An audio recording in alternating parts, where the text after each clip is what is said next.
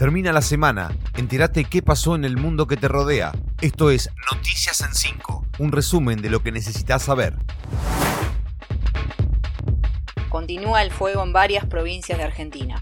Cerca de mil hectáreas fueron afectadas por los incendios forestales en el Parque Nacional Galilegua en Jujuy y, según los datos del Servicio Nacional de Manejo del Fuego, todavía hay focos activos en Salta, Tucumán, La Rioja, San Luis y Catamarca.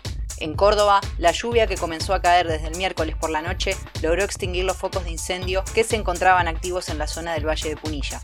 Así y todo, miembros de la comunidad del CONICET alertaron sobre los impactos económicos, sociales y ecológicos, además de la dificultad para la posterior recuperación.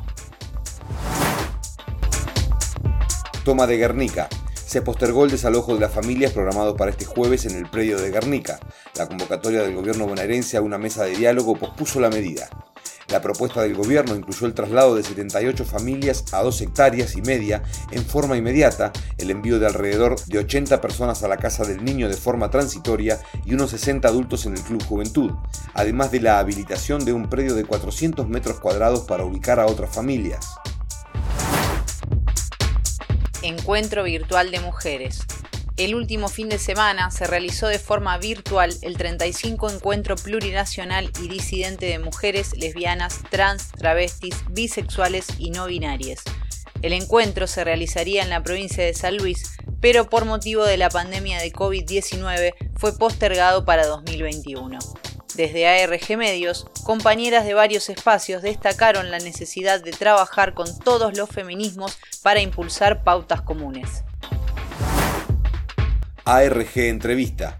Con motivo de las elecciones primarias en Perú, ARG Medios entrevistó a la socióloga feminista Lucía Alvites, precandidata del Nuevo Perú, quien criticó las medidas del gobierno peruano ante la crisis producida por la pandemia.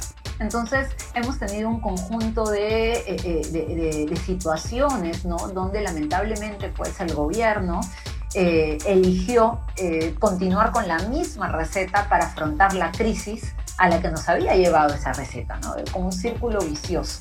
Hay una fuerte crisis ahora eh, en el Perú, una crisis económica. Vivimos hace varios años además una crisis política que expresa un sistema político caduco y en ese marco se da el tema electoral. Escuchar la entrevista completa en nuestra página de Facebook. Bolivia elige tras el golpe desde las filas del movimiento al socialismo denuncian que el Tribunal Supremo Electoral está desarrollando una extraña coordinación con las Fuerzas Armadas y advierten sobre un posible segundo golpe en caso de que Luis Arce y David Choquehuenca sean los vencedores.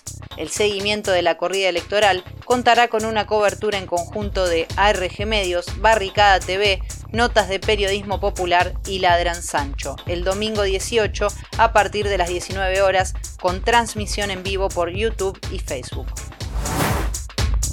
Esto fue Noticias en 5. Estas y otras informaciones en argmedios.com.ar.